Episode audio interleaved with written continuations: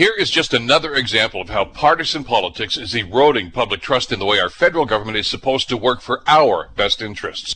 The federal finance department is claiming that they have the power to freeze a law passed by Parliament that gives a more generous tax treatment to small business.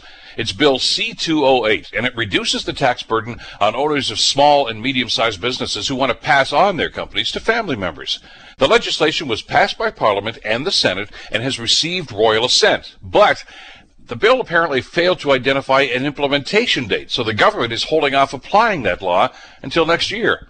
Now, the Liberals say they support the bill in principle, but are uncomfortable with some of the language, so they've hit the pause button.